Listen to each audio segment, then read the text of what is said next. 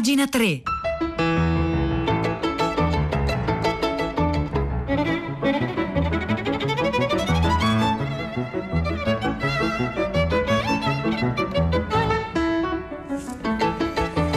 Buongiorno, un saluto da Nicola La Gioia, benvenuti a pagina 3, la cultura nei quotidiani, nelle riviste e nel web 92 minuti 2 secondi di venerdì 30 luglio. E io ieri Concludendo la puntata di pagina 3 di ieri, mai avrei immaginato, mai avrei voluto eh, fare la puntata di oggi, cioè quella in cui eh, si parla della morte di, di, Roberto Calaso, di cui naturalmente poi nel corso del pomeriggio ieri a Radio 3 si è molto appunto parlato a partire da, mm, da Fahrenheit. Ehm, ovviamente di Calasso si parla su tutti i giornali, pagina 3 appunto da suo, le sue condoglianze, ma il suo saluto proprio a tutti i cari di, Cal- di Calasso e alla casa editrice Adelphi che tanto amiamo. Cominciamo da, allora forse da Paolo Di Stefano sul Corriere della Sera che, mm, che scrive se c'è un fatto dell'editoria deve aver deciso di palesarsi ieri nel modo più beffardo ma forse anche più geniale mm, vorrei aggiungere facendo cioè coincidere la morte di Roberto Calasso con l'uscita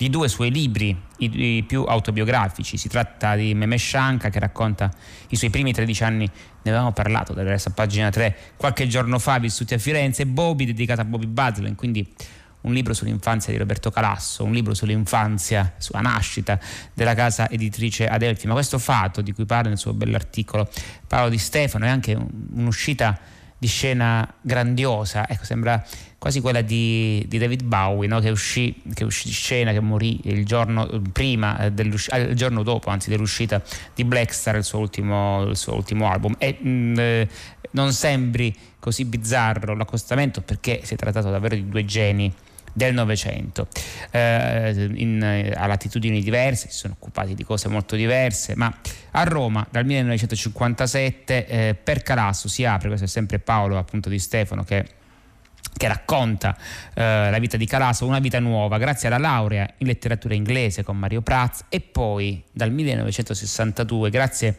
alla conoscenza di e all'ammirazione per l'irregolare, il misterioso per eccellenza eh, e l'imprendibile per, eh, per, eccellenza di quegli anni nel mondo eh, culturale editoriale, vale a dire Roberto Baslen, Bobby Baslen, il consulente editoriale, lettore incontentabile e universale, avvicinato per merito di Cristina Campo, che insomma poi nacque la casa, iniziò a nascere, diciamo così, la casa editrice Adelphi. Eh, Bobby ha scritto Calasso, fu per lui l'essenziale che mancava ai tanti talenti conosciuti in quel periodo giovanile. La creatura editoriale pensata dall'amico, cioè Bobby Bazlin, alimentata eh, da, eh, da Foà che appunto uscì, fuoriuscì si può dire dalla, um, dalle Naudi e finanziata da Roberto Olivetti, nacque appunto da una scissione, ehm, la scissione coincise con il rifiuto enaudiano di pubblicare le opere di Nietzsche a cura di Giorgio Colli e di quella primitiva impostazione eterodossa e passionale, passionale faremo solo libri che ci piacciono molto, raccomandava Bazlen, Calasso, Roberto Calasso diventerà l'erede di quell'impostazione, il costruttore e poi anche l'ampliatore di quella, di quella idea, eh, visto che Roberto Baslen, Bobby Baslen sarebbe morto molto presto, nel 1965. Ora l'idea della casa editrice era quella di una sorta di libro unico, la casa editrice come somma di oggetti che messi insieme vanno a formare un unico libro, però fatto da moltissime anime. Calasso divenne il direttore editoriale, poi l'amministratore, il proprietario di quell'unico libro in cui trovò posto anche la sua opera, cioè l'opera di Roberto Calasso, un altro libro unico composto dagli undici saggi maggiori, saggi maggiori che spaziano dai Veda di cui parleremo dopo in questa puntata di pagina 3, in particolare dell'Ardore, che è uno dei libri veramente più, più belli di Roberto Calasso, forse non i più commentati perché poi si, si pensa sempre alle nozze di Cadmo e Armonia del, della Folie Baudelaire, ma l'ardore, nell'ardore c'è qualcosa di davvero eh, unico eh, che eh, io consiglierei. E ancora eh, la mitologia greca, la Venezia di Tiepolo, la Parigi degli impressionisti, la Praga di, di Kafka, fino all'innominabile attuale, che sarebbe appunto il libro sul tempo così inafferrabile e così osceno in cui eh, stiamo vivendo, secondo Calasso, con una riflessione amara appunto sul fascino della tecnologia e sul declino dell'epoca della conoscenza, del libro. Libro che però dimostra, ha dimostrato per esempio in questo anno e mezzo di pandemia di essere molto più resistente di quello che si può temere. Ammirato, a tratti adorato anche in altri paesi, in Germania, in Francia, negli Stati Uniti, mentre in Italia inizialmente la cultura di parte marxista lo osservava spesso con diffidenza. Perché con diffidenza? Per le corde irrazionalistiche, quelle etnologico-religiose, mistico-orientali che vibravano in quel mosaico che era il libro unico. Il fatto più inatteso fu che però a un certo punto, vale a dire negli anni Ottanta il vento cambiò, il pubblico cominciò ad apprezzare, cioè un pubblico più vasto rispetto a quello iniziale, cominciò ad apprezzare la raffinatezza adelfiana, però raffinatezza forse non è l'aggettivo giusto, perché eh, anche appunto lo shock culturale, no? eh, diceva Roberto Calasso, in ogni vera esperienza culturale c'è lo shock dell'ignoto ed è lì che bisogna andare a provare a infilarsi. Poi eh, il... Um, eh, grandi successi editoriali a un certo punto sono arrivati, eh, Herman Hesse, Joseph Roth, ma anche il fatto di trascinare nel, nel mondo editoriale italiano dei nomi allora sconosciuti, Karl Kraus, Schnitzler, Thomas Bernard, ecco Thomas Bernard, eh, tipico autore eh, adelfiano, il tocco Adelphi, appunto, poi anche alcune riscoperte, eh, per esempio Mordecai Richler, ehm, riscoperta non nel senso che era morto quando fu pubblicata la versione di Barney, ma nel senso che il canadese, che deve molto a un altro autore di origine canadese, Saul Bello, era quasi sconosciuto appunto in Italia, poi il rilancio di Simenon, l'esordio di Aldo Busi, seminario sulla gioventù, cosa resta di tutto il dolore che abbiamo creduto di provare da giovani, uno degli incipit proprio eh, della letteratura italiana degli anni Ottanta più, più, noti, fu merito appunto della, eh, del, di Adelphi. Poi c'è un'intervista sul Corriere eh, a Carlo, eh, a, Carlo, Rovelli no? che, che racconta il suo il suo primo incontro con Roberto Calasso, al nostro primo incontro dopo che gli avevo mandato la prima stesura di quelle che sarebbero diventate le sette brevi lezioni di fisica nel suo grande studio nella casa editrice di via San Giovanni sul Muro, Roberto Calasso mi disse Carlo, ho letto quello che hai scritto, mi piace, qualunque cosa scrivi, ma qualunque cosa scrivi che tu ritenga importante, mandamela. Non pensare a scrivere libri che vendano, pensa solo se hai cose vere da dire io te le pubblico. Era prima di qualunque anche minimo indizio di successo editoriale ed è grazie a queste parole scrive Carlo Rovelli che io ho potuto scrivere appunto i libri che ho scritto. Un'altra battuta formidabile di Roberto Calasso è non pensate che leggere renda migliori, forse rende migliori durante, non dopo e non prima e quindi questo potrebbe essere anche un invito a non smettere mai. Continueremo a parlare di Roberto Calasso in questa puntata di pagina 3. Intanto vi ho segnalato i due pezzi sul Corriere della Sera, uno a firma di Paolo Di Stefano e poi il ricordo personale di Carlo Rovelli.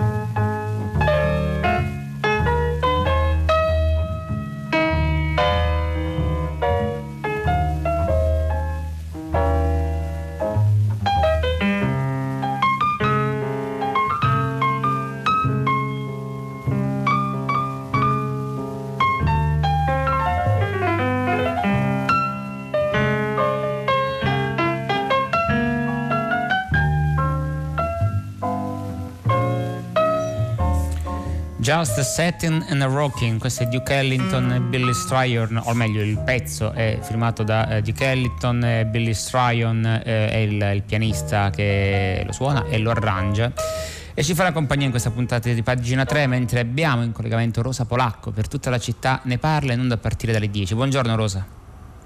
Ciao Nicola, buongiorno. Allora, questa mattina parliamo di giustizia, un tema che oggi domina le prime pagine dei giornali, ma che anche nei giorni scorsi ha interessato e coinvolto molto gli ascoltatori di prima pagina. Ieri eh, si è arrivati infine alla quadra, si è trovata l'intesa nel Consiglio dei Ministri, l'oggetto principale del contendere riguardava i reati di mafia che non rientreranno come altri reati gravi, gravissimi nel eh, disegno sulla prescrizione, ma più in generale questo percorso tormentato mostra mostra in realtà una discussione nel paese che non si è mai risolta proprio intorno ai nodi, alle posizioni sul, sulla giustizia. Di questo parliamo col vostro aiuto, come sempre, alle 10.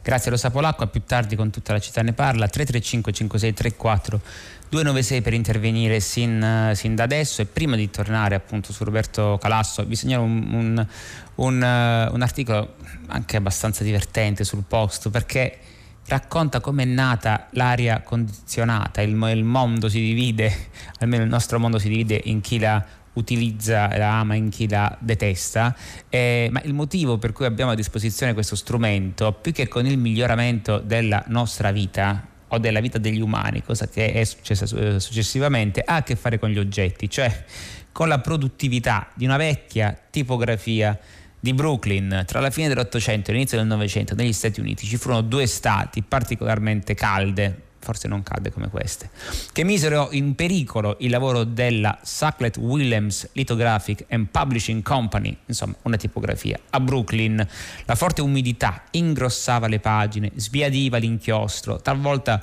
rovinando del tutto le stampe e causando grosse perdite economiche per, l'azienda. Allora nel 1902, quindi appena iniziato il Novecento, comincia, si potrebbe dire, sempre un po' scherzando, il sogno dell'aria condizionata o l'incubo dell'aria condizionata, del resto l'interpretazione dei sogni di Freud era di due anni prima, ma fu appunto un ingegnere di 25 anni che progettò questo macchinario apposta per la tipografia era costituito da un ventilatore che soffiava aria attraverso bobine riempite d'acqua fredda e stupore pensata per la tipografia, poi anche chi lavorava nella tipografia poté eh, come dire, avvertirne i benefici e quindi si, eh, si, si pensò abbastanza facilmente che eh, oltre che eh, che le risme di carta avrebbero potuto beneficiarne anche, guarda un po', gli esseri umani. Il pezzo è molto divertente, anche istruttivo perché ci fa capire alcune invenzioni come, come nascono spesso da, eh, in maniera casuale. Il pezzo lo trovate online sul post.it.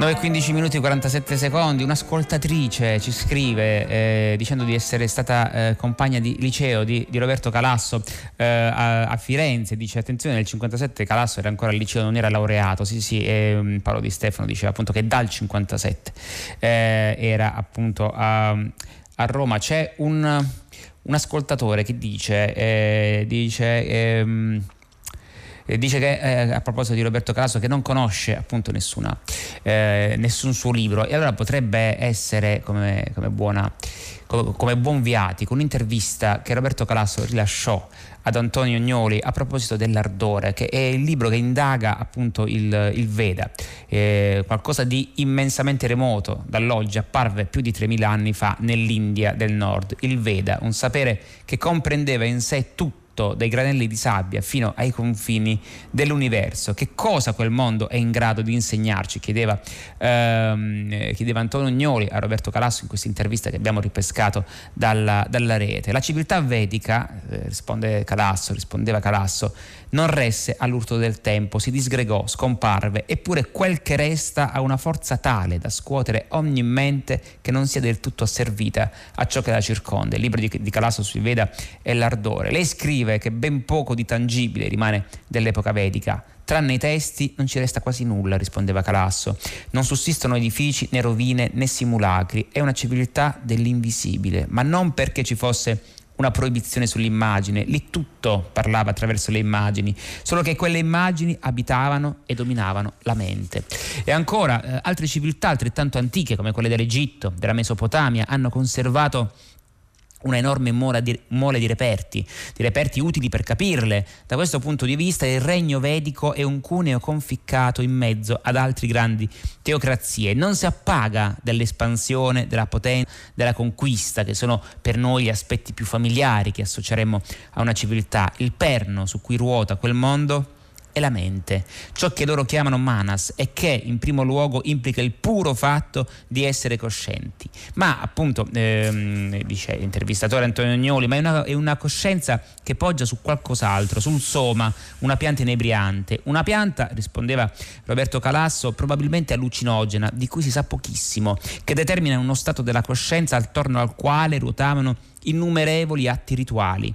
Il passaggio dal, del soma, dal cielo alla terra, è l'episodio che si pone all'origine della foltissima mitologia vedica. La liturgia mirava a raggiungere l'ebbrezza e si riteneva che soltanto l'ebbrezza avesse il potere di attirare gli dei sulla terra. Ora, qualcosa di analogo conobbero i greci con, con la possessione, dice Antonio Agnoli, e appunto Roberto Calasso, parlando dell'ardore e quindi della civiltà vedica, rispetto a quella appunto greco-classica, dice con una differenza fondamentale Dioniso rappresenta nella cultura greca un elemento sconvolgente all'interno di un assetto già dato.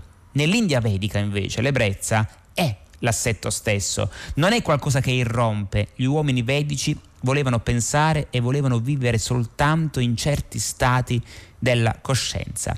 Anteponevano la conoscenza alla potenza. Per questo non costruirono città, non immaginarono la società come centro del cosmo, non crearono un'amministrazione capillare, che sono tutte eh, strumenti attraverso cui una civiltà le civiltà a cui noi siamo abituati manifestano la loro potenza e si autocelebrano, ignorarono invece ogni preoccupazione di lasciare cronache e annali. Ai loro occhi edificare templi o palazzi rappresentava più un ostacolo che un punto d'arrivo. Se uno si avvicina ai testi vedici, a quel punto, continuava Roberto Calasso, ha due vie. O prende quello che legge come un delirio, oppure è obbligato a riconoscere che quei testi dicono cose fondamentali su temi che saranno sempre inevitabili. Per esempio, essere vivi ed essere coscienti. E ancora, quell'atto fondamentale che è per noi respirare. Beh, che cosa significa? Significa che non siamo esseri autosufficienti, ma che dipendiamo ogni secondo dall'aria che prendiamo dall'esterno e che emettiamo. Lo yoga, fra l'altro, è fondato su questo eh, principio.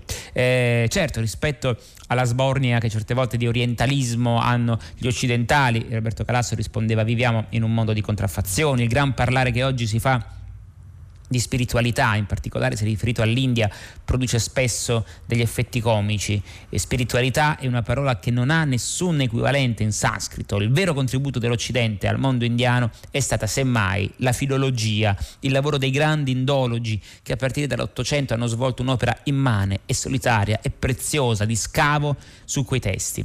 Eh, l'intervista continua, è lunga, la trovate eh, online, ma soprattutto eh, mi auguro eh, che sia un, un, buon viatico, che vi faccia venire il desiderio di leggere L'ardore e gli altri libri che non avete ancora letto o che non avete affatto letto di eh, Roberto Calasso. Questa appunto la trovate online a firma di Antonio Agnoli sulla Repubblica.it.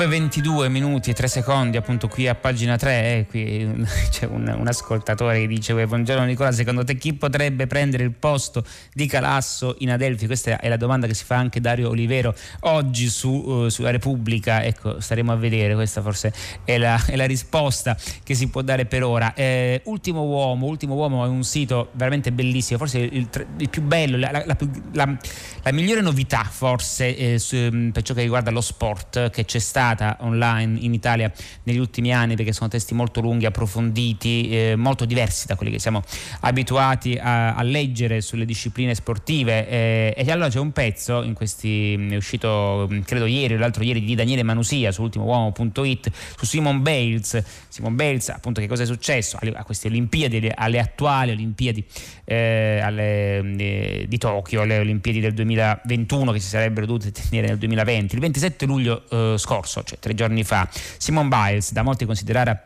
considerata la più grande ginnasta di sempre, cinque volte campionessa del mondo, grande favorita del concorso individuale di Tokyo 2021, si è ritirata durante la competizione a squadre. Dopo aver sbagliato un primo volteggio ha preferito non compromettere la possibilità della sua squadra di vincere una medaglia. Alla fine la squadra americana è arrivata seconda dietro quella russa e poco dopo si è saputo che Simone Biles non avrebbe partecipato al concorso individuale del giovedì. Mentre ero in aria non mi rendevo conto di dove ero, ha detto. Nei giorni passati aveva già detto di sentire il peso dei suoi successi. Simone Biles aveva fretta che arrivassero i giochi olimpici, ha scritto il New York Times, non che cominciassero, ma che finissero. E a dire la verità, già quando i giochi erano stati rimandati, aveva mostrato poca voglia di allenarsi per un altro anno intero. Insomma, questo pezzo su che cos'è? È sull'arte certe volte di ritirarsi, quando la pressione diventa troppa e quando tutto sommato le aspettative che gli altri hanno su di te eh, incominciano a stridere sul rispetto che tu dovresti continuare ad avere su te stesso, cioè quando continuare a gareggiare può diventare qualcosa di autodistruttivo e a un certo punto bisogna avere il coraggio di fermarsi come ha fatto appunto Simon, Simon Biles.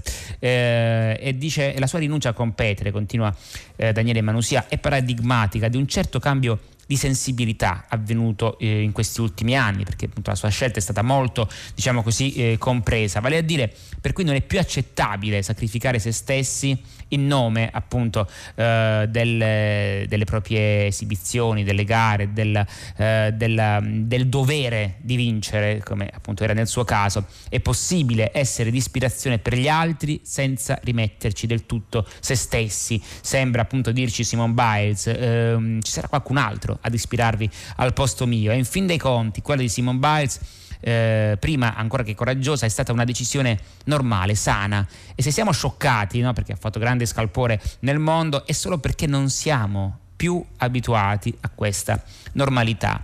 Dopo il suo volteggio errato nella gara a squadre, prima che si ritirasse, i commentatori di Eurosport hanno detto: Beh, sembra che Simone Biles sia tornata con i piedi per terra. Piuttosto direi: siamo noi a essere tornati in contatto con la realtà delle cose grazie al gesto, cioè il fatto di ritirarsi di Simon Biles. Appunto, eh, ricordavamo eh, proprio ieri no, eh, l'arte del, del, ritirarsi di Javier Cercas in quell'incipit meraviglioso di anatomia eh, di un istante. A ogni modo il, il, pezzo su Simon Biles, sul suo gesto, è un pezzo molto lungo che insomma fa anche eh, capire che cosa, di che cosa è fatta cosa è diventata e come sta cambiando la cultura sportiva a firma di Daniele Manusia, lo trovate su Ultimo Uomo.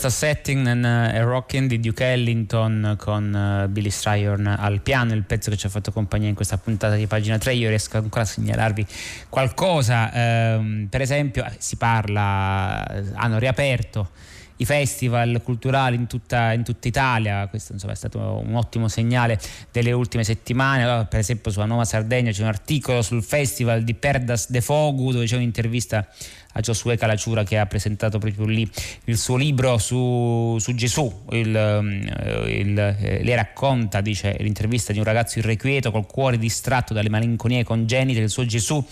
È l'idealtipo della gioventù di oggi che vive tra poche certezze e tante violenze e su Nuova Sardegna Calacciura risponde i più giovani sono gli unici in realtà ecco, a proposito di futuro, ad avvertire la stanchezza e l'immobilità del mondo, sentono quanto siano inconciliabili le, contraddizioni sociali, il vuoto di giustizia, il consumo come unica offerta culturale. Sono gli unici forse ad, avvertire, ad avvertire persino fisicamente quanto urgente sia la necessità di cambiamento. E poi riesco ancora a... Um, a segnalarvi su doppiozero.com eh, la, reces- la, recensione di un libro molto interessante scritto eh, da, mm, da Wuming 1, La Q di complotto, cioè come appunto eh, negli ultimi anni è emersa in maniera impressionante una cultura che mescolando riferimenti eh, ai fascismi spesso, a visioni reazionarie, razziste e sessiste della società, con un accentuato complottismo, si è caratterizzata appunto per, anche per un tratto spirituale